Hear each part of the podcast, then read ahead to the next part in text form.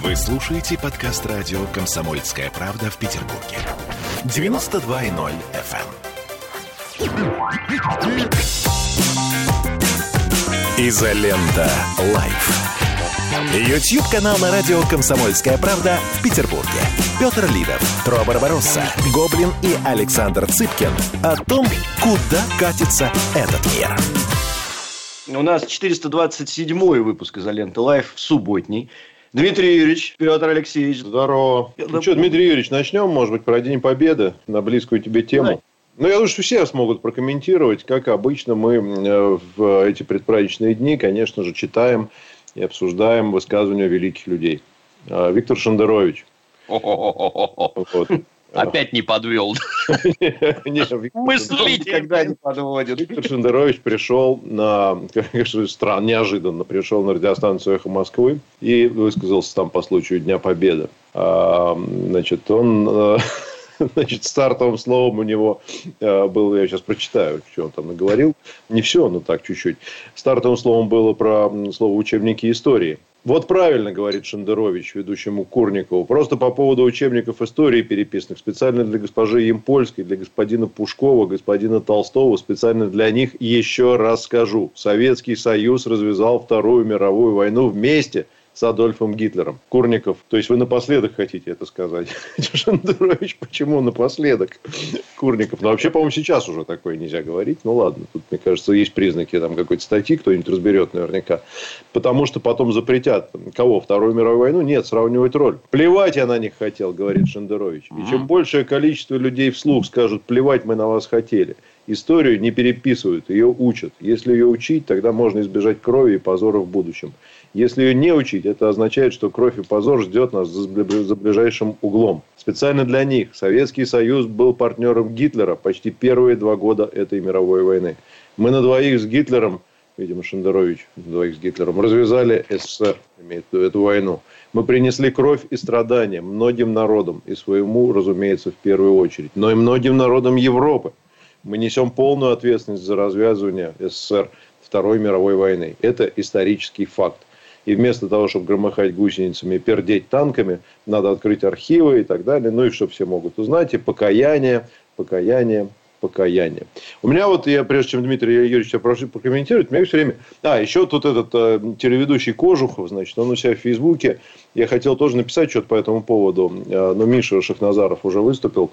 Я уж не стал, значит, это делать. Ведущий Кожух, который такой телевизионный путешественник, а раньше путешественник, был, да. по-моему, чуть ли не пресс-секретарем президента там в какой-то момент, или премьер-министра кого-то там 90-е. А до этого он в Афганистане был корреспондентом. Вот. Да, так вот При он... званиях, погонах, там все нормально. Из известной организации. Так. Ну вот, в общем, он, находясь в Грузии э, с частным путешествием своим, написал, что какая же там, сейчас не буду там вспоминать точный текст, но примерно такой, что мы, конечно, перед грузинами должны постоянно каяться кается и кается и кается. Потому что вот у них тут такое волшебное гостеприимство, а мы, значит, подонки, им тут все обосрали. Вот. Ну и типа дальше поезжая, поедем со мной в путешествие. Миша Шахназаров очень смешно по этому поводу отписался, что э, туры с целованием ботинок по странам ближнего зарубежья при с Михаилом... Я, я вот что хотел сказать-то по поводу этих вот призывающих к покаянию. Они всегда, когда говорят, мы должны каяться, я что-то не видел, чтобы они сами каялись. Вот, например, ну, взял бы Шендерович, если он считает, что он должен каяться, да, ну, и там прополз бы на четвереньках, там, я не знаю, от посольства, не знаю, Польши до посольства Германии, там, до посольства, я уж не знаю, еще чего, и дальше там прямым курсом какую-нибудь Болгарию, и перед всеми бы каялся по дороге. Это, на мой взгляд, был бы поступок. Но почему-то они все требуют, чтобы каялся, каялся кто-то другой. Вот не они сами, а мы должны каяться, в их понимании это каяться должны, ну, очевидно, там я там, может быть, каяться должен, или, может быть, вот мы втроем, или там Путин, или те, кто за Путина, или те, кто еще как-то, но никак не Шендерович. Я что-то, вот Шендеровича, облизывающего, я не знаю, там, порог а, германского посольства в покаянии, да, и прибивающего себя куда-нибудь к асфальту чем-нибудь, как бы в покаянии не замечал. Вот, э, хочу призвать, ну давайте вы соберитесь там вот группой Кожухов, Шендерович, Рубинштейн, Сванидзе и, так сказать, косячком, так сказать, и давайте как-то вот, и, а мы посмотрим. Покайтесь.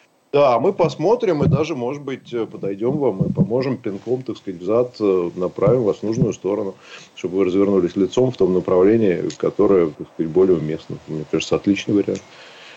Тут сразу на такие слова сразу пригодна картинка Ли Хиджаковой, где а, Простите нас, нацисты, говорит Шендерович. Мы каяться должны перед нацистами. Простите нас, нацисты.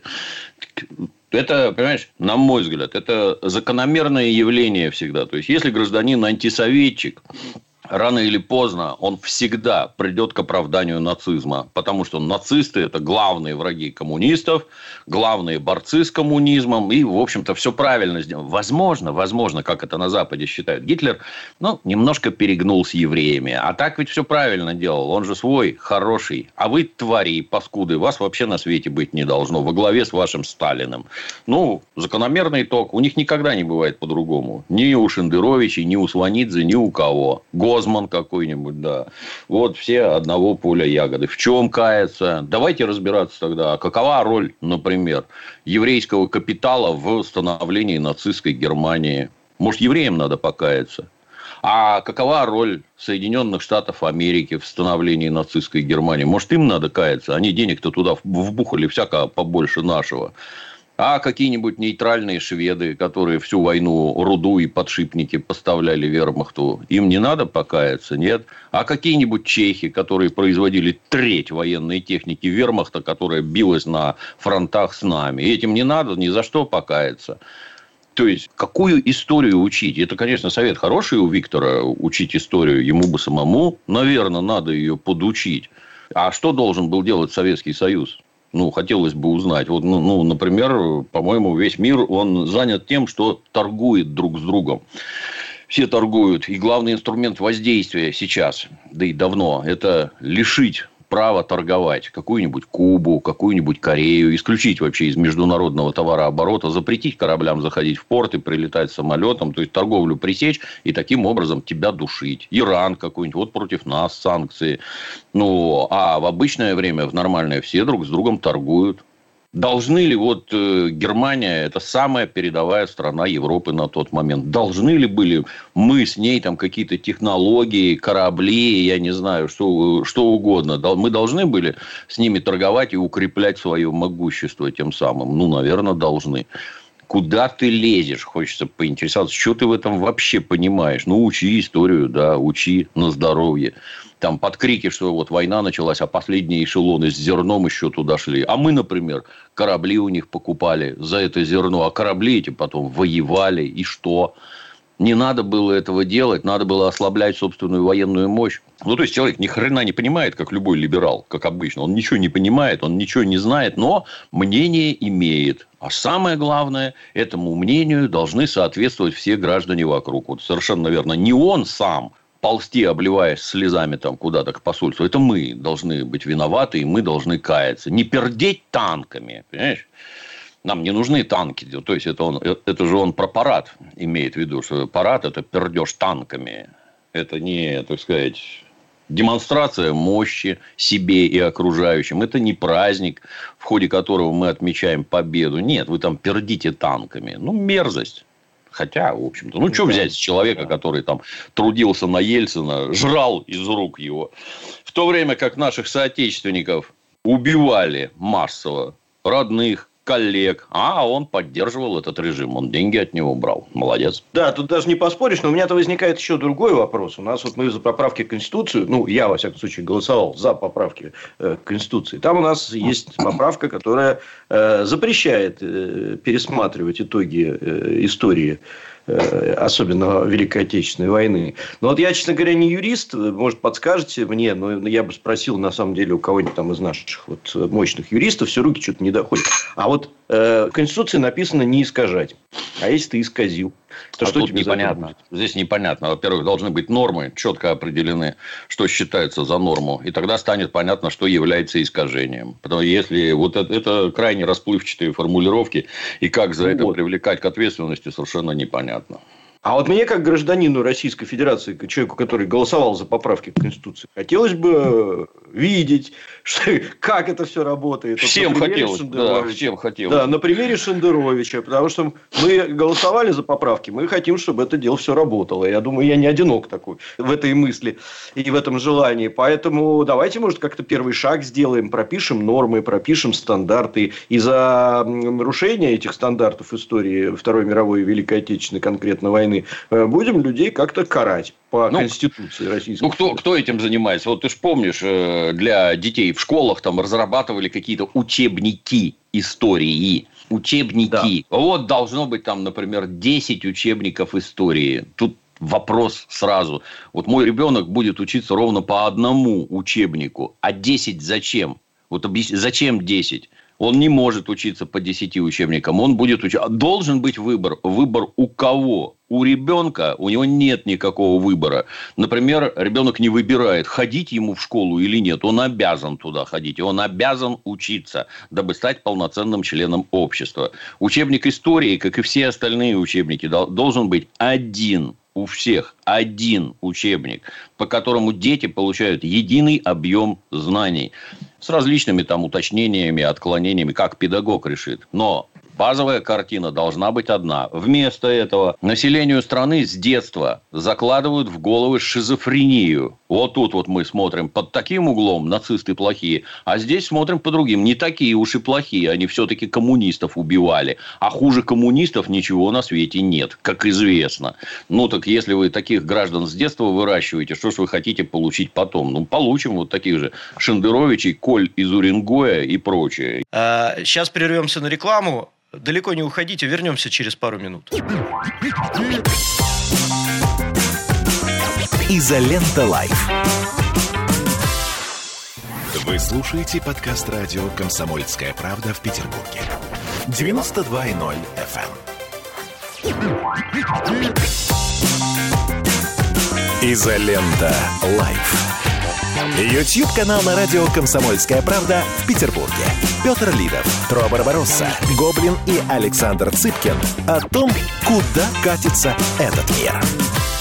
Возвращаясь обратно к Конституции, так определите, что такое норма. Что такое норма, что такое отклонение от нормы, чтобы все понимали. Вот можно ли подобное говорить, подобное тому, что сказал Шендерович. И это раз – если нельзя, ну давайте образцово-показательно покажите, как будет наказан Шендерович за эти слова. Или ему можно такое говорить на «Эхо Москвы», а вот какому-нибудь Васю Степанову из Архангельска, если он напишет такое в, во ВКонтактике у себя, ему пара лет тюрьмы светит.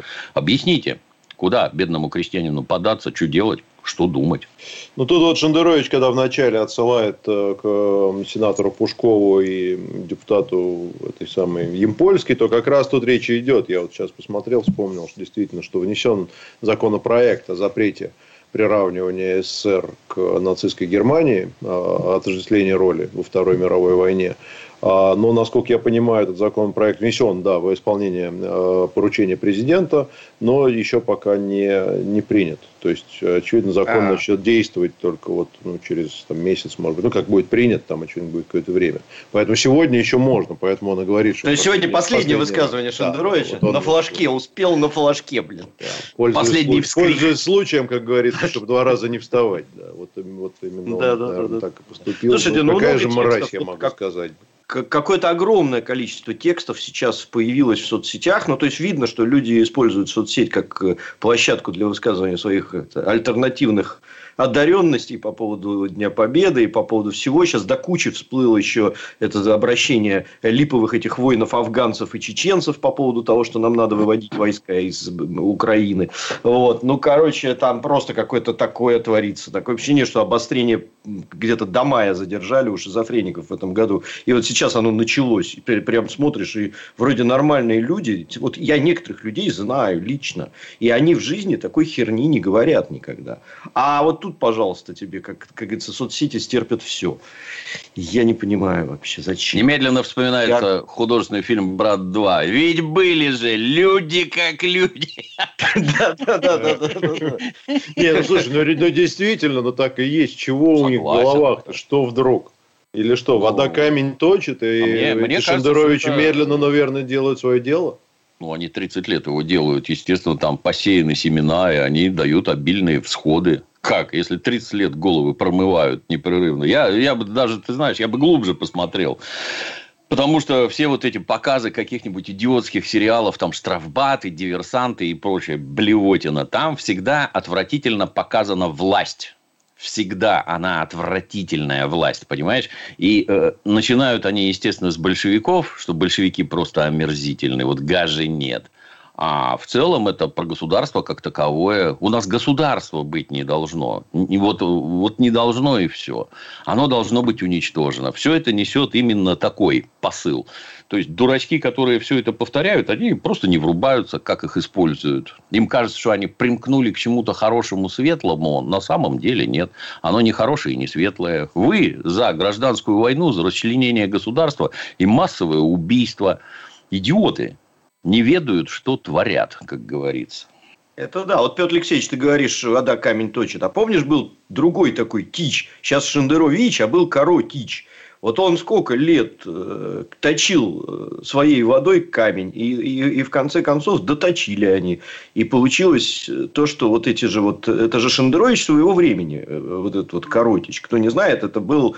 Кто он? Генеральный, главный, главный редактор, редактор да, журнала. Да главный редактор журнала «Огонек», да, это был этот самый просто такой э, антисоветский рупор, просто антисоветский рупор эпохи. «Огонек» и «Аргументы и факты» было два издания таких мощных. И вот они доточили до того, что мы вот сейчас разгребаем 20 лет и, и то, то, что они за 10 лет напортачили. И никак разгрести не можем. А они продолжают точить. Но уже гораздо менее успешно. Настроения в обществе поменялись радикально. Уже вот эти помои основная масса не поддерживает. Ну, а то, что в социальных сетях, так там работа ведется, деньги гигантские вбухиваются. Леша Навальный же не на ровном месте функционирует. На то, чтобы функционировать, поддерживать штабы, платить зарплаты, нужны деньги. Где ты их берешь, хотелось бы узнать. Где-то, наверное, берет, кто-то спонсирует. Тут же недавний-то этот прекрасный, когда «Медузу» объявили иноагентом, и внезапно у нее финансирование радикально сократилось, потому что, оказывается, рекламу в «Медузе» дают российские организации. То есть, это бизнес на территории Российской Федерации спонсирует вот это вот русофобское антисоветское кубло. Прекрасные люди ну, тоже воспитаны Шендеровичем и Коротичем и прочее. Ты знаешь, я вот не очень да, верю. Вот... Мне кажется, что вот эта история вся с «Медузой» – это такая операция прикрытия для того, чтобы... Они же дальше, вот если то, что ты процитировал, там рассказать, что вот все, все пропало, нам тут это самое, рекламодатели сейчас уйдут, нам не на что будет жить. А вообще очень сомнительно, что «Медуза» живет за счет рекламодателей. «Медуза» не раскрывает свою финансовую отчетность, а расследование «Арти» показало, что «Медуза» получает несколько миллионов долларов долларов э, средств каждый год из, э, ну, скажем так, источников э, близким государственному департаменту, фондов там и так далее. Да в этом-то никаких сомнений нет. Поэтому сейчас, а они же после вот этого объявления, ой, нам тут, значит, вот сказали соблюдать закон, этот кровавый российский, который, кстати, напомню, точно так же действует в отношении российских СМИ в США и, и там в других прогрессивных странах. С 30-х вот, годов прошлого века, обращаю да. внимание, там действует. А, так вот, и после этого они что говорят? Давайте донаты, ребята, донаты, сдаем, сдаем деньги. А для чего это нужно? Это нужно для того, чтобы показать, что вот действительно нам сдали, и мы вот на это там живем. А под этим прикрытием, так же, как наш э, общий друг Алексей Навальный, получать уже нормальные средства в биткоинах и говорить, что это все донаторы. Донатеры нас давали в ответ вот на, значит, это как бы отчетности туда да, и, да, и сюда, да. и возможность еще денег поднять. Поэтому эта тема с рекламодателями, ну, во-первых, там э, интересует, конечно, только трафик. Это, это реклама в интернете. Поэтому если у них есть трафик, э, и он э, не меняется, рекламодатели будут. Во-вторых, это не обязательно российские компании. Почему обязательно российские? Российские. Это скорее компании, которые интересуют российская аудитория. Ну, например, какой-нибудь Марс Сникерс там, или я уж не знаю, там Adidas, это вообще не российские компании, вообще похрену, что там, где рекламироваться, лишь бы это читали в России. Хочешь будут рекламироваться там в Кавказ Реалии, хочешь в газете «Правда», хочешь в «Медузе». Поэтому это такой, знаете, пользу ну, я, я данный ресурс отродясь не посещал, то есть там э, редчайшие случаи, значит, там раз в год, может быть, там по линку пройду. Я не посещал и поэтому не видел, что там рекламируется. Но раз оно вещает на российскую аудиторию, то я не сомневаюсь, что там реклама всяких российских. Да, и у, у них есть там, знаешь, э, типа, значит, вот э, как бы такие заказные материалы, там какой-то скрытый, контекстная реклама, что называется. Там вот, значит, uh-huh, uh-huh. давайте мы расскажем вам о лучших ресторанах Москвы. И вот такого плана, может быть, проекты пострадают. Ну, слушайте, нативочки, нативочки. Да, нативочка, да, вот это вот якобы. Ну, пострадает и пострадает, в конце концов. Ну, никто же вам, так сказать, вас не прав. Вы зарубежная СМИ, работающая по законам нашей страны. Ну, Хотите а, работать, а, а с другой стороны... Все так живут. Прокидывая да, мостик обратно туда, к войне и к Дню Победы, вот я буквально недавно закончил читать э, англоязычную книжку, по-моему, вот, э, э, чтобы не соврать, я путаю их постоянно, по-моему, Алан, Алан Карр, это автор этого вот э, исследования про участие США в, э, во Второй мировой войне, вот, они открытым текстом пишут, что да, американский бизнес снабжал, ну, продавал фашистской Германии, там то-то, то-то, то-то, то-то, в период с 39 по 45 год бизнес торговал с Германией. И говорят, ну это же частный бизнес. Это Конечно. же не позиция государства американского. Это частный бизнес. Он имеет право. Это другое. Так и здесь. Да, вот есть «Медуза» вражеская. Ну, что, частный бизнес размещает там рекламу. Им идет трафик. Офигенно, что. Это же частный бизнес. Э, да это кругом это. Помнишь, у них была, да и сейчас вроде работает такая поправка Джексона Веника, где да, да, да. запрещено высокотехнологичные изделия и технологии продавать в страны социалистического лагеря. Я неоднократно вспоминал, еще раз скажу, что как-то раз Тошиба продала нам какие-то фрезерные станки еще при советской власти, которые, как оказалось, могут точить винты для подводных лодок. И, и в Советском Союзе начали точить винты. Лодки стали бесшумными, они не могут их найти. Там на «Голосе Америки» вой стоял года два, наверное. Вот какая подлость. Это же запрещено, а эти гады продали. Пардон, а это не частный бизнес, нет? Можно, так можно продавать или нельзя? Или нацистам продавать можно, а вот коммунистам нельзя. Потому что Ни в коем случае. Да, гораздо хуже нацистов, гораздо опаснее, да. Да, ну вот у меня в свое время папа, когда работал, он всю жизнь отработал в Государственном оптическом институте. Это был такой э, уникальный совершенно институт научно-исследовательский, единственный в мире, который занимался э, оптическими всякими разными, ну, в первую очередь, конечно, военными разработками, понятное дело. Это был и космос, это было все. И у них было производство ЛАМО, да, привязано к ним, которое все это воплощало в жизнь. Вот, так он занимался тем, э, что доставал для института то, что запрещено было продавать в Советский Союз. То есть всякими вот такими путями через арабские да, страны, через да, там да. наших товарищей. Это же э, это же частный бизнес, мы не имеем никакого отношения, поэтому ничего а продавать нельзя. Список список запрещенного был как война и мир в трех томах там или в четырех. Вот то, что нельзя продавать в Советский Союз ни при каких раскладах. И они конкретно персональными и суперкомпьютерами занимались, то есть доставали вот это вот все э, и такие всяким разным левым макаром сюда, сюда привозили. Ну такая работа была, такая жизнь была. Но нельзя частному бизнесу. А IBM нельзя было работать с Советским Союзом. А с, нацисты... а с нацистами можно, да. А с нацистами можно, это правда. Давайте прервемся на новости на пару минут. Оставайтесь с нами. Изолента Live. Вы слушаете подкаст радио «Комсомольская правда» в Петербурге. 92.0 FM.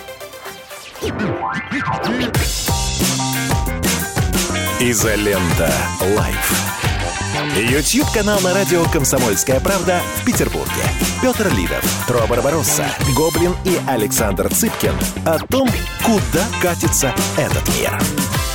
Расскажи я тут вспомнил, я думал, найду, не найду. Э, в Фейсбуке я один из первых, когда увлекся Фейсбуком вообще этой тематикой, я такой огромный написал пост, огромный просто, с хронологией э, исторических событий. Ну, потому что мне, мне всегда кажется, вот сейчас, можно я сейчас несколько минут прям займу, Почему я подумал? Продумал про этого Михаила Кожухова, да, вот, который, значит, считает, что нам надо каяться перед грузинами там, и все такое, отечество нашему. Ему там стыдно. А, и в этом посте он пишет, что вообще, конечно, наши предки сделали для грузин много хорошего. А, они нам платили тем, что умирали на, полях войн за, за Россию и все такое. В этом есть определенная доля справедливости. Я к тому, что всегда надо смотреть на все в историческом контексте. Ведь э, что была Грузия? Там, Грузия до вступления в Советский Союз была, в общем, ну, не то что аграрной страной, была нищая аграрная действительно страна. Там был единственный город Тифлис, который являлся таким действительно форпостом, там развивалась культура, он был многонациональный, с влиянием Персии, России. На секундочку, до середины 19 века в Тбилиси 90% э, населения, знаете, кто составлял? Армяне.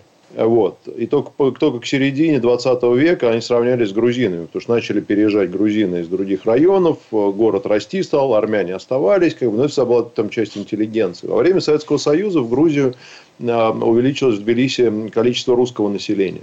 А в Тбилиси количество русских достигло там, 10-15%. Кто были эти люди? Это люди были инженеры, это люди были высокообразованные, это люди, развивающие э, сельское хозяйство. Потому что, опять же, до э, того, как э, значит, товарищ Берия возглавил Грузию, там не было никакого чаеводства, там не было никакого цитрусоводства, там ничего этого не было. Это все сделано на базе достижений Российской империи, после Советского Союза, ну и так далее, и так далее, и так далее.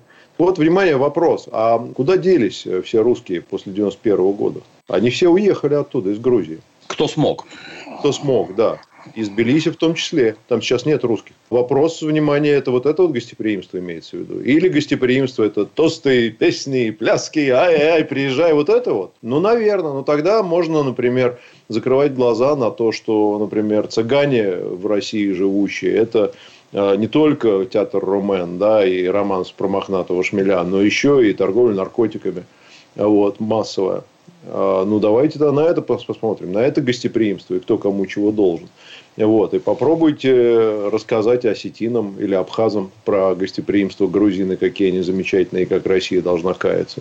И еще а, немножко поэтому... про воров в законе. Да, еще про Которых почему-то непропорционально много грузинской национальности. Как-то так получается. Тоже, и... кстати, очень гостеприимные ребята наверняка. Как бы, Я лич, лично знаком, да. Умнейшие люди с понятиями, все серьезно. Но как-то одно непонятно, почему они все в России? Ведь в Грузии так хорошо. Ну, Саакашвили да. там ими недоволен был. Ну, это, конечно, вопрос не к грузинам, а грузины действительно, как и любой народ, там разные люди. Вопрос к Кожухову. Зачем вот так перекручивать историю? Ну, смотрите в контексте. Так вот, этот пост, который я искал, я решил посмотреть в контексте на... Тоже вот это тогда было, это был 16-й год. Посмотрел в контексте, что привело к началу, вот как развивалась хронология значит, э, в предвоенные годы. С 1933 года все важнейшие дипломатические международные события я выписал и написал пост. Пост начинался с обращения Гитлера к немецкому народу 22 июня 1941 э, года. Там было сказано про вероломную агрессию со стороны Советского Союза. Ну, короче, там понятно, да, что это наш враг заклятый, они там все охренели, нападают на мирные села наши там, и так далее. Вот. И, значит, вот мы сейчас ответим. И вот что же к этому привело? Так вот, э, там очень четко, вот просто если я его репостну сейчас, и, кстати, приятно, что в 2016 году я его нашел по репосту Юлии Меньшовой. То есть, тогда Юлия Меньшова, с которой мы еще не были знакомы, репостнула это все.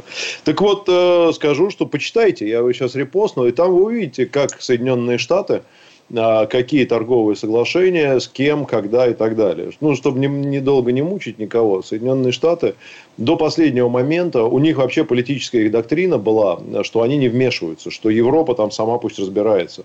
И именно поэтому вот эти задержки со вторым фронтом, а, и по сути они не вступали ни в какие действия до того момента, пока Япония не жахнула по ним самостоятельно. То есть, у них там внутренняя дискуссия шла очень Должны ли мы со всеми там дружить, пусть они сами друг друга мочат.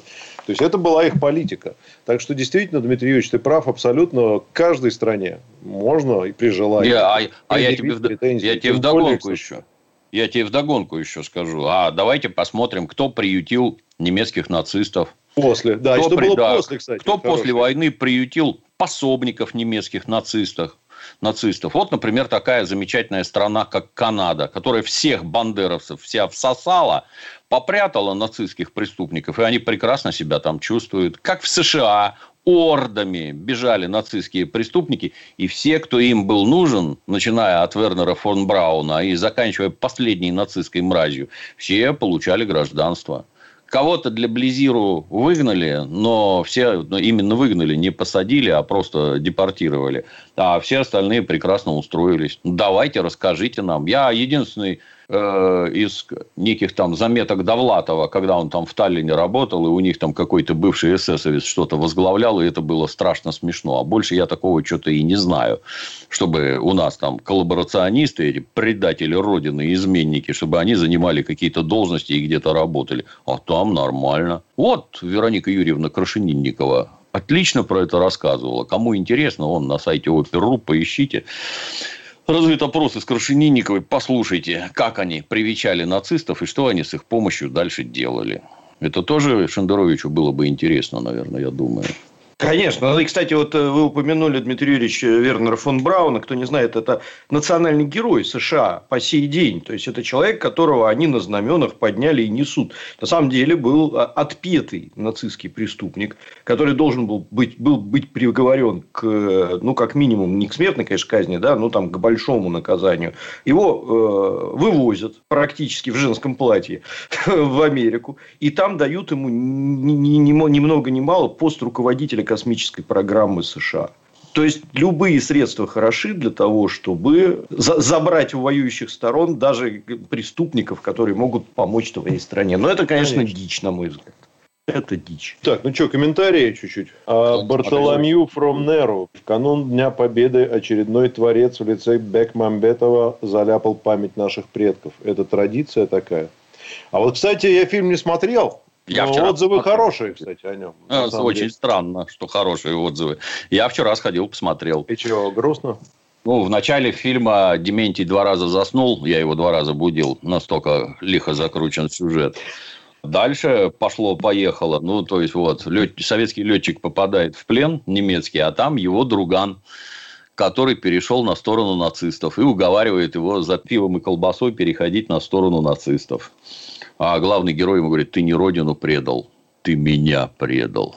Советский офицер, который давал присягу, у него, я так подозреваю, есть некое понятие о чести, в том числе офицерской чести. И он, значит, с этим предателем там обнимается, только что не целуется, они друзья, понимаешь. Это гораздо главнее предательство. Это не то, что там власовец, это вообще конченая мразь он при, значит, главном герое, при, в присутствии, они там идут в побег группкой, а их догоняют немцы, хватают, и этот, э, который перешел на сторону нацистов, там, Миша, давай к нам, давай к нам, достает пистолет и простреливает башку этому кто, другому офицеру, который вместе с этим Мишей уходит в побег. И после этого для Миши он все равно друг. Вот понимаешь, вот дружба, она превыше всего. То, что твоих э, собратьев, так сказать, советских офицеров при тебе убивают, это херня все. Главное – дружба. И когда этот подонок погибает, у него главная просьба – ты только папе моему ничего не говори. То есть, он все-таки он сделал что-то нехорошее. Ты знаешь, вот на уровне третьеклассника я твоей маме все скажу. Ты не, маме не говори. И тогда это все не считается. Я в домике, меня не видно. Блин, такое. И, и там не то смеяться, не то плакать, блин. И вот это, понимаешь, главное, это антагонизм между предателем. Ну, вот такой у него выбор. Понимаешь, вот такой выбор. Во власовцы пойти. Вот такой выбор у человека. Мы должны его уважать. Хорошее Слушайте, кино. ну вот, Дмитрий Юрьевич, вот вы же, вы же много видели э, фильмов, да, вы знаете, как это все работает. Э, я понимаю, что нужно, чтобы продавать, нужна интрига, что нужен какой-то человеческий конфликт. Ну, блин, э, Великая Отечественная война, она вся состоит из интриги. Она вся состоит из острых сюжетов. Она вся состоит из каких-то вещей, которые не нужно усиливать. Как вкусную еду не нужно там глютамат натрия класть туда, как усилитель вкуса. Да. Потому что она вкусная. Ровно вот то же самое, чего? я тебе скажу. Вот ровно то же самое. Вот есть, э, вот у меня на сайте висят интервью с этим пилотом Девитаевым. Вот он рассказывает, как все было на самом деле. Ну, давай, сделай так, как было на самом деле. И получится настолько могучее кино, что туши свет. И вот он рассказывает, кстати, интересные вещи. Вот как только самолет взлетел, говорит, мы все, их там группа бежала, то есть он за рулем и группа сзади товарищей по плену.